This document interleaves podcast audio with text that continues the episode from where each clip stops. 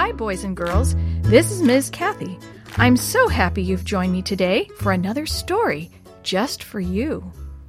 Today's story shows you how great it is to have a pet and how sad it can be when a pet disappears.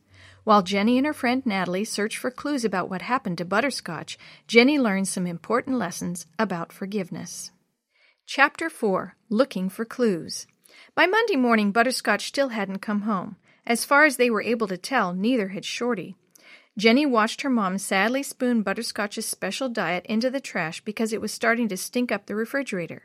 Her eyes wandered over to the shelf where she kept Butterscotch's brush. There were a few cat hairs stuck in the bristles, but she didn't want to clean it out. Right now, that fur was all she had left of Butterscotch. Are you going to eat that? Natalie asked at lunchtime. Huh? Jenny said. Your apple. Are you going to eat it? Jenny sighed. No, you can have it. Food just didn't taste good any more.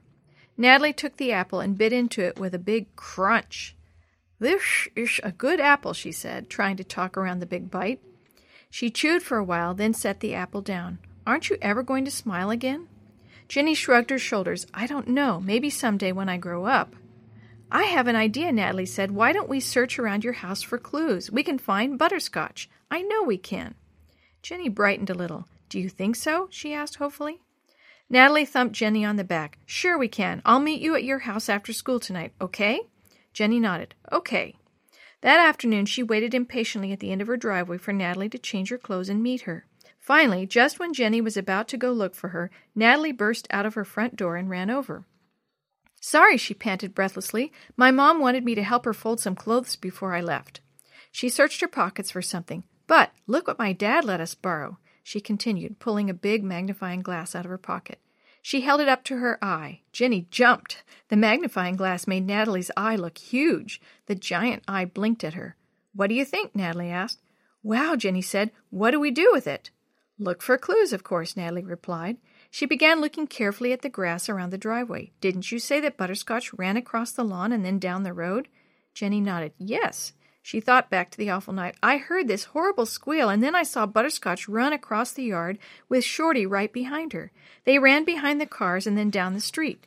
She fought back tears. Then that truck roared by. When it squealed to a stop, I just knew she was going to be hit. Natalie pretended she didn't notice that Jenny was almost crying. But she wasn't, right?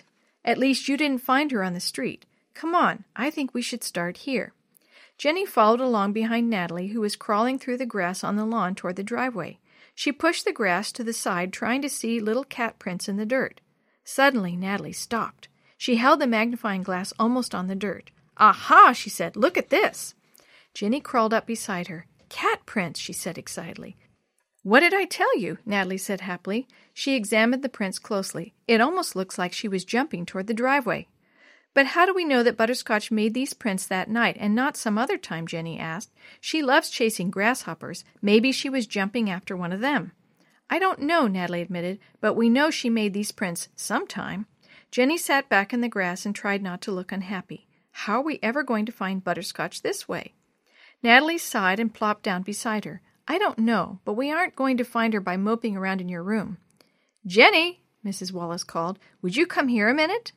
Jenny trotted to the house. Her mother handed her a stack of papers and some thumbtacks. Here, honey, I made some posters saying that Butterscotch is missing and where to call if someone finds her. Why don't you go put them up around the neighborhood? Jenny threw her arms around her mother. Thanks, Mom, she said.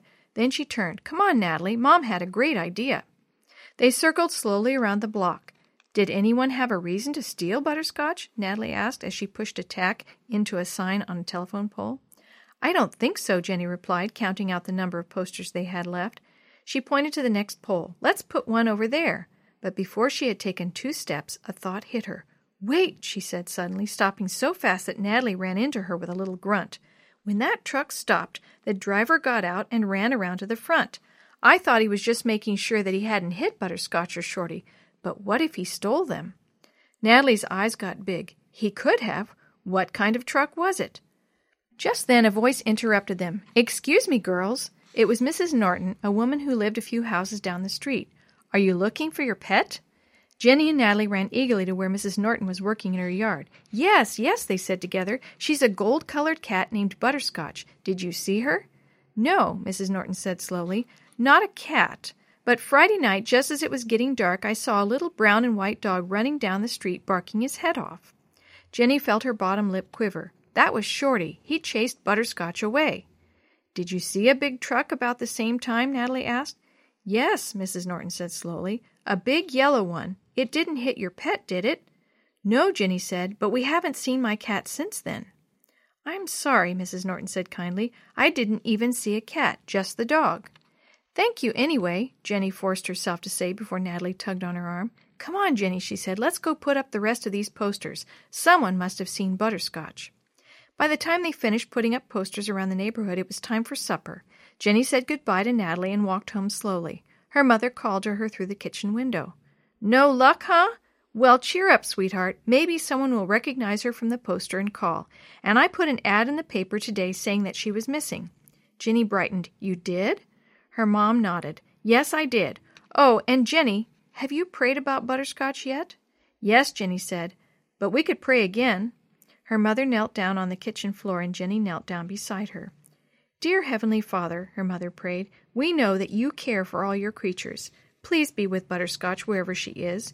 Keep her safe and help her to find her way home if it's your will. Amen. Jenny stood up and hugged her mom. God was watching over Butterscotch. He would take care of her. Suddenly she was hungry. Thanks, Mom. What are we having for supper? I'm starved. Her mom leaned over the oven. We're having gravy and biscuits. Jenny didn't hear her. Gravy and what? Biscuits, Mom said in a loud voice. Then a voice answered her from outside the window. Arf, arf! Jenny froze. Oh no.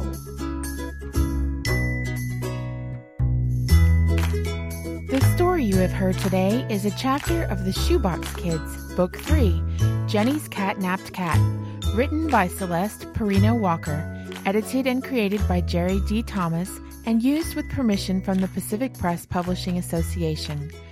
If you're interested in any other books published by the Seventh day Adventist Church, please visit AdventistBookCenter.com or call 1 800 765 6955.